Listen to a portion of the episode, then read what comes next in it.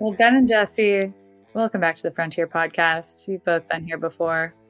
Thank you for continuing to humor me. Anytime. Okay, well, first and foremost, apologies in advance if there's any background noise. As you know, my life is chaos. So if there's actually, I just heard a hawk um, screeching, and we just put the chicks out. Like they're officially kicked out of the baby coop and they're like out in the world. So um, could be a really fun recording. I don't know, guys.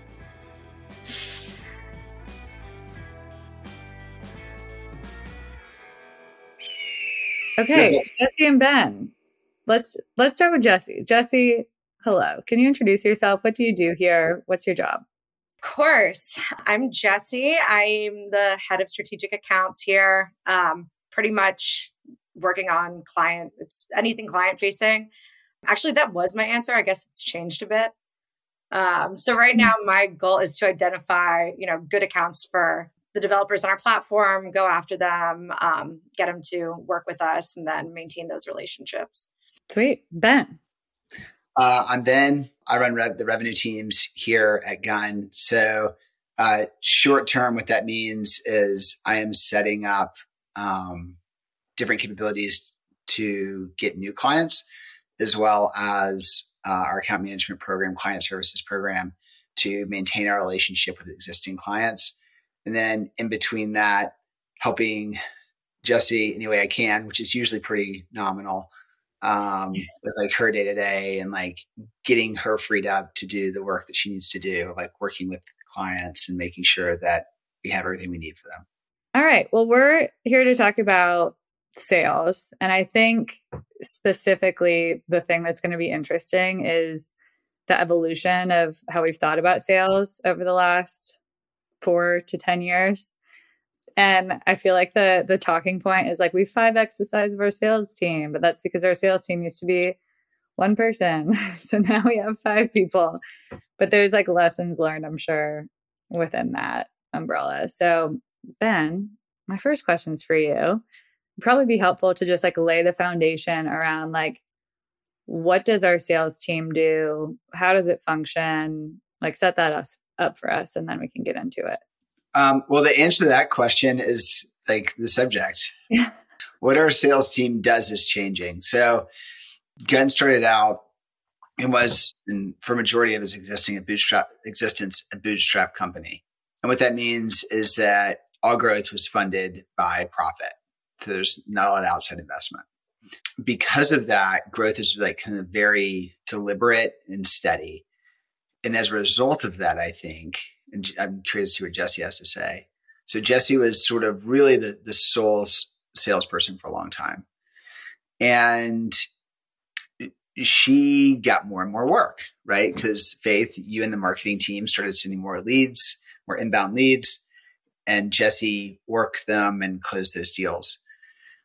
Where we are now, though, is we've kind of come to this realization that just relying on inbound leads alone is just not going to be a great way to grow the business and scale the business. So now what the sales team does is a bit different. So we've hired some of these new people to go out and generate pipeline alongside marketing's efforts. And, and that's really what we're in the process of setting up today and establishing today and as like a function in the business too i think that's like a a critical difference as well. Um, between our sales departments and probably what other companies think of as sales but also between what's true for us today and what was true four years ago. Like mm-hmm. our sales department was essentially doing two maybe even three departments worth of work right? So, like everything from matching to presenting to consulting, consulting with clients and figuring out what they needed mm-hmm. was mm-hmm. Jesse's thing. And now we have like a full DevRel team full of senior developers who are doing the majority of what I just listed. We have an account management team that's maintaining those relationships and making sure that clients and developers are kind of like getting the most out of working with each other long term yeah, but today, specifically today, our sales team, I'm going to say this and you guys tell me how I'm wrong. Our sales team is primarily responsible for making sure that the clients that we're taking on are good fits. So we do mm-hmm. a lot of vetting on the front end. And then also making sure that the hiring process progresses at a pace that respects both parties' time.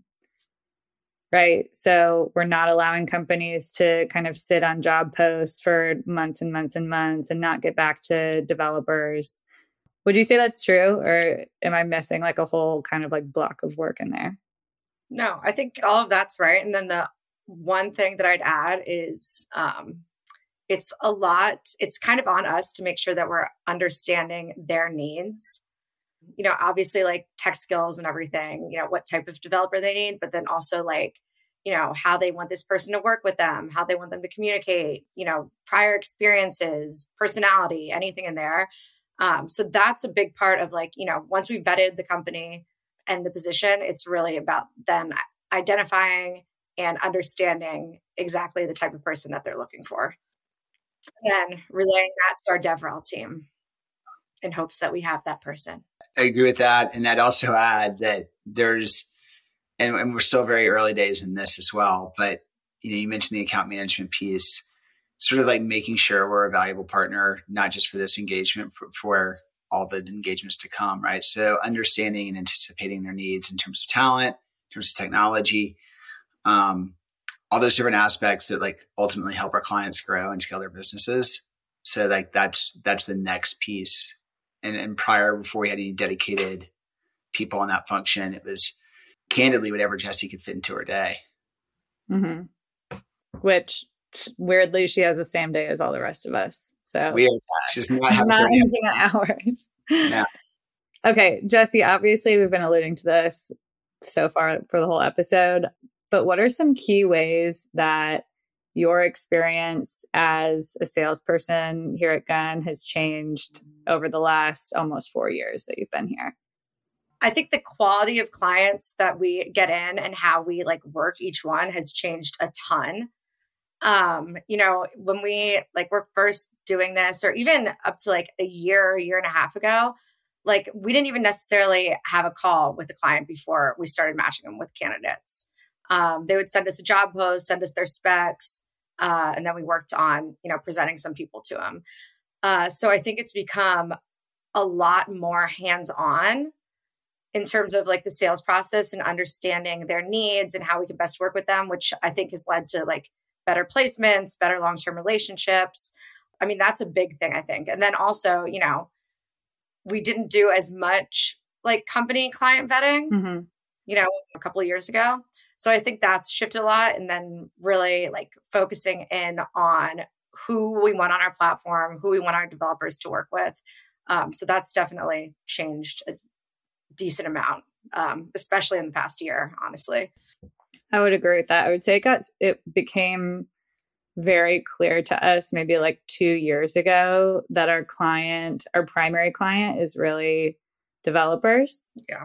Right. Like we know that that software talent is very hard to come by these days. And just like what you said, Jesse, like we used to take every lead and immediately start working it. We would get job shared with the community, we would pull applicants. And that back in those days, we didn't have a web app and we used to hand make every single profile so that they were all like consistent and branded. So you'd like design these profiles and send these PDFs to clients who maybe would we would never hear from again, right? Um, so I think that that was a huge change and just like and it's scary too to like get the net a little bit smaller um, because before we were like well you know if we just if we treat every client like this chances are somebody's going to bite but I think when we made that switch and we realized like, no, this is actually a lot better, not just for developers, um, but also for like the clients that we're ultimately able to serve. I think that was was very clearly the right move. Yeah, hundred yeah. percent. I mean, this could be a good question for either of you. So we'll see who jumps on it first. But I'm curious about what is something that as a sales team or like a sales organization, we have gotten so good at that we could write a book about if we like pooled everybody on the team's knowledge? Jesse, please take that one. I, I think, and I mean, it's kind of along the lines of like what you were just saying and what we've been saying is I think we've gotten very good at acting as an advocate for our talent, like not letting them, you know, undercut in terms of budget, mm-hmm. anything there. I think that we've we've gotten we've gotten significantly better at, and I think everyone does a good job of that. I think the coordinators do a good job of it. I think you know the AEs are doing a great job of that too. It's showing, you know, it's providing showing the clients like the value that we provide, um, and should, giving that to our developers as well mm-hmm. is something we're very good at. I don't know, Ben. What else are we really good at? Thanks, Jesse. Uh, so we have four new people on the team who are ramping up, um, like very new, like less than six weeks. So I, I don't know if they're great at this yet, but one thing that we've definitely hired for, and one thing I think that the, the team, you know, Jesse's certainly done a lot of improvement in this way. And I've tried to screen for it in these hires is I I don't I want us to be really, really good at being more consultative rather than rather than salesy. So I don't want us to get meetings with prospects based on tricks and cuteness. I want to get meetings with prospects based on authority. I don't want us to take a deferential approach when we talk to a, a client, whether they're new or existing or a prospect. I want us to like take the lead and be able to really like sh- like again, like to Jesse's earlier point, like advocate for our talent and be able to do so intelligently. I think Jesse's gotten phenomenal at that just over the years. Um, I think that our our team now is oriented that way. We've you know hired two account managers who who are very like proactive and like they're more interested in having a real conversation than like running through you know the general sort of like checklist. And I want our SDRs who just started with us to also be that way. You know, one thing mm-hmm. that we coach them on is like, hey, you're providing real value and like don't cheapen that. Don't and don't be too differential. And and you know, we did a role play the other day and one member of the team told one of the SDRs who had gone in the role play, like you're using way too many modifiers and you're hedging too much. Mm. Like you should have the confidence to like say these things without adjectives and adverbs again, I think the the ramped members of the team are good at that. Um, but it's it's part of those things. It's one of those things that I really want to develop early and like have have it be our our secret sauce. Mm-hmm. One of the challenges of um, just kind of like what we do is that our sales team isn't selling software, right? Like we're selling a new, better way to hire technical talent. Mm-hmm. And to really understand what that means and why it's so valuable, you have to be like pretty steeped in in that process, right? Like you have to have seen lots of engagements. And Jesse, I think like if if I were to answer this question for you, um, or if, if someone asked me like what would you want Jesse to teach you, it would be like, how do I know two things? One is if I'm building my uh, my Bok Talk app, my TikTok for just chicken videos, and I need to hire a developer. How do I know if I should hire somebody who's just like a grinder, who I know can churn out the code and is might have like a lower hourly rate, or if I should hire somebody who's like super senior, way more expensive. I could probably only afford them quarter time, but I know that the foundations of my app are going to be awesome and there's like there's a ton of arguments for either of those options but i would go to jesse to tell me to get her mm-hmm. opinion and probably trust that because she's seen hundreds of these engagements and she can really advise me on what works and what doesn't. And the other thing is like let's say i hired a developer. I'm not a developer right? Like i've never managed developers before. And i was like you know what? I don't know if my dev is performing. I would also go to Jesse and be like, hey, are my expectations way too high for this? Am I not managing it appropriately? Or is this developer just like not doing what they should be doing? And I feel like those are things that you did not like you didn't come to gun as like an expert in those two things jesse but i feel like now you could write a book about them thanks faith yeah i do think that we we do a good job of that um so yeah but it's just because you've seen all these scenarios over and over. You know, I feel like that's the only way that you'll ever really understand that. So, yeah, that gets into actually the next question. I'm wondering if either of you will call that out. But what what do you guys think is the next big challenge that's on the horizon for the sales team? Outbound. I can't agree more. Jesse does listen to me. I yeah, I think it's it's figuring out a way to start the conversations in a meaningful way. But like and which mm-hmm. is another fancier way of saying outbound. We've tried it before um, to varying degrees of success. And it, like, we just have to get really, really good at it being interesting and getting attention and differentiating very, very quickly. And I think that's that's a challenge for any business, particularly one like ours, right? Where we're like so often we're just seen as like a recruitment shop. Right. Right. Yeah. But if you talk to any of our clients, the reason they love us is because we are not a recruitment shop. Right. Again, like the thing we're selling isn't like a nice, clean product or like piece of software. Like the thing we're selling is a radically different way to think about technical hiring. Mm-hmm.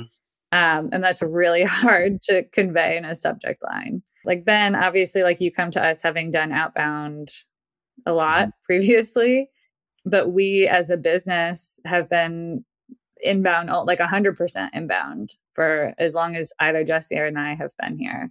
Yeah, it's it's a it's a really um, fun one, right? Faith is like one that you and I are collaborating a lot on, and you're collaborating with the team on.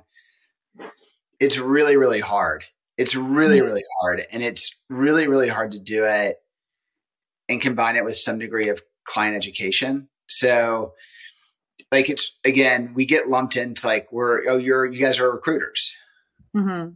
all the time, and again like we solve a similar problem that they do, but we do it in a very different way. And like taking the time to, you know, educate and differentiate on that is is is not an easy task.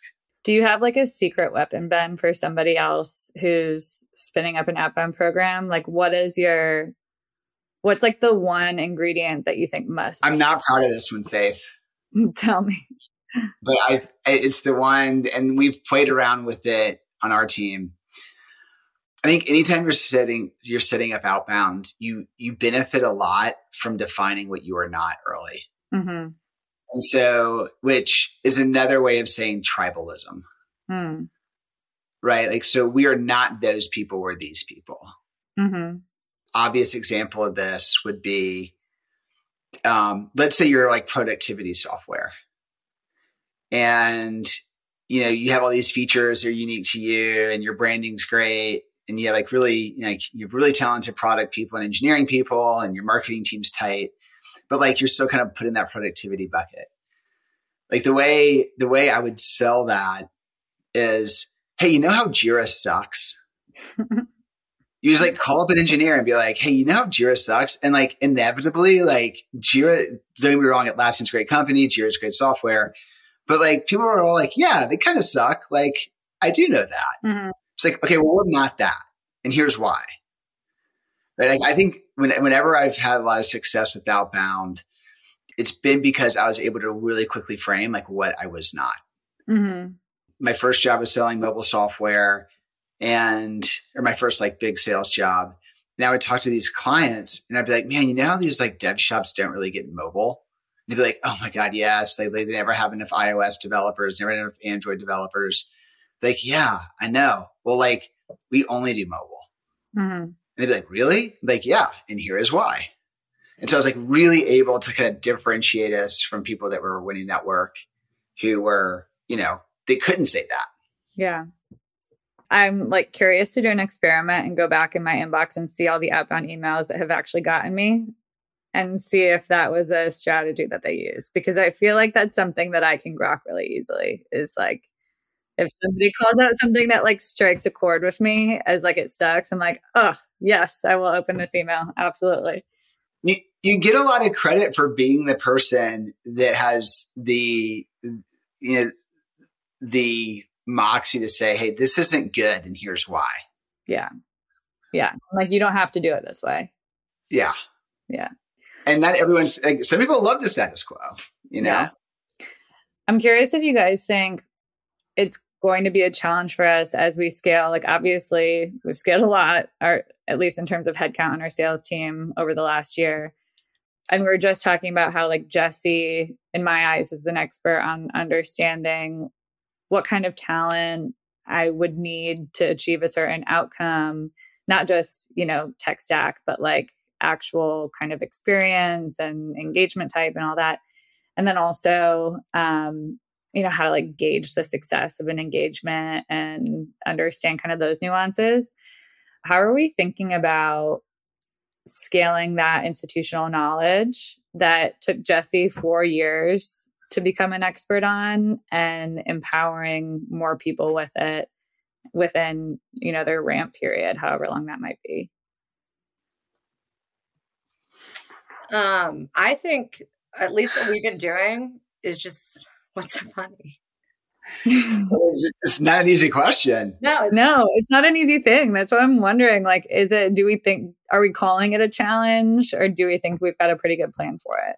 I mean, we're shat. Like, we've just been doing as much shadowing as possible because I feel like there's so many different situations um, that come up that it's really like impossible to just like put together a doc and be like, hey, you know, learn learn this, you know this, and like you'll figure it all out. Mm-hmm. It's very much so like just being involved in it and seeing how things play out and seeing how we handle them. So we're doing a lot of shadowing. And I'm so sorry, Strela's going crazy. Strela's also shadowing the sales team. so I, I think this is it's a really interesting question, Faith. The, the good news that I've noticed that I've seen is the shadowing and the role plays work, right? And so like we've gotten better at like getting their reps in because like as Jesse said, there's tons of different permutations. Mm-hmm. I think the other aspect of it though is that you know there's not an insignificant number of our prospects who like they they haven't quite thought it through to the extent that we know that they should based on our experience. And I mean to bag on them, I get it. Like I'm the same way. So I think I think that for our team is like asking the questions that to to really pull that out of them. Because if we can do that, like they're, they're, they will not do that with other vendors. They won't do that with other people.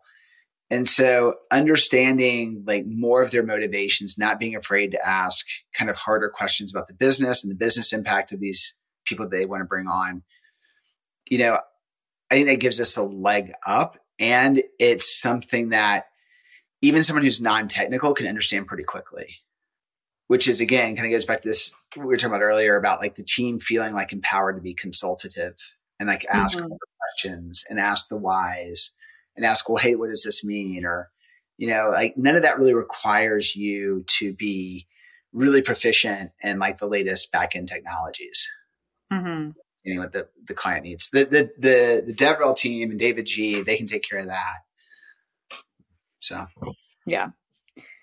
Yeah, I think that's like often kind of the the biggest hurdle is understanding that to be able to talk about the work that needs to be done, you don't actually have to be able to do the work yourself.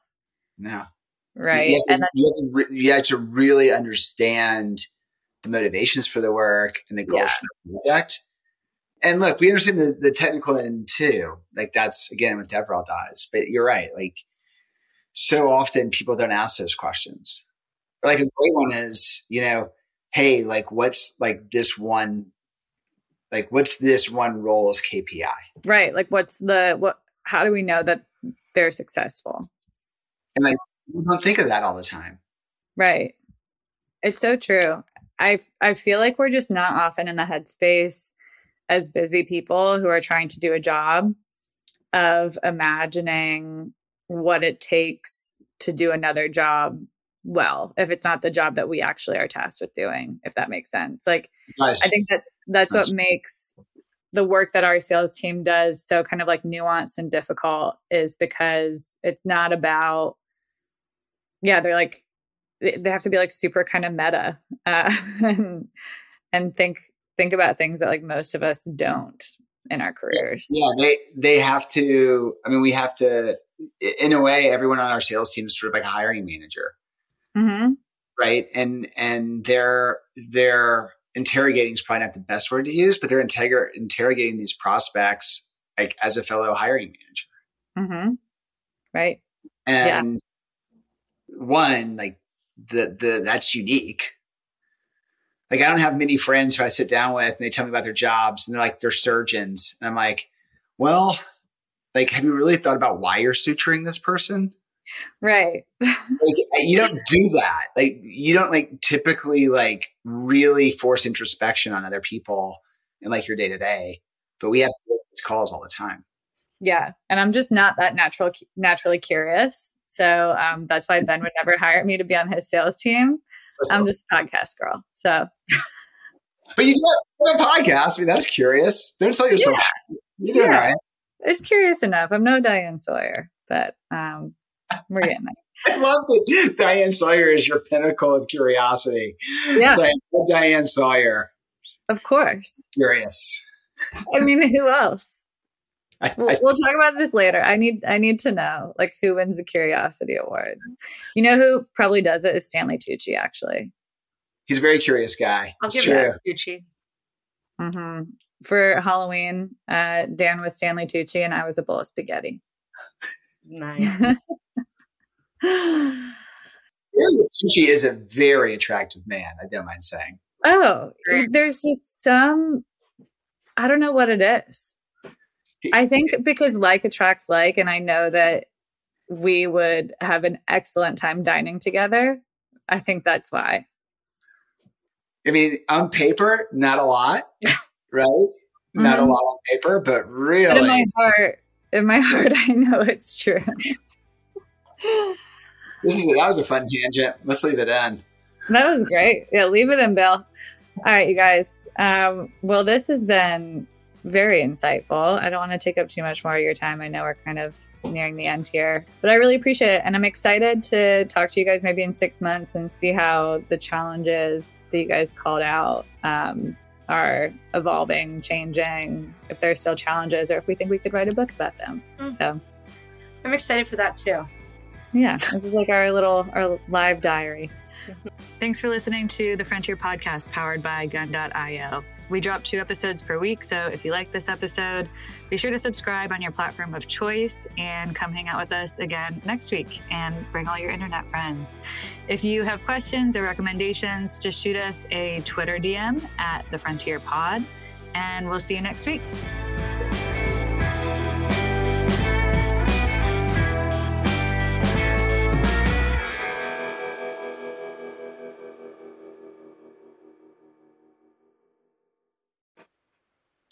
Thanks for listening to the Frontier podcast produced by Gun.io. We're the only freelancing platform where engineers actually go to hire other engineers. If you want to learn more about how to hire or freelance with us, head over to Gun.io and get in touch. Let us know you heard the podcast and we'll pay for your first 10 hours with a kick ass engineer.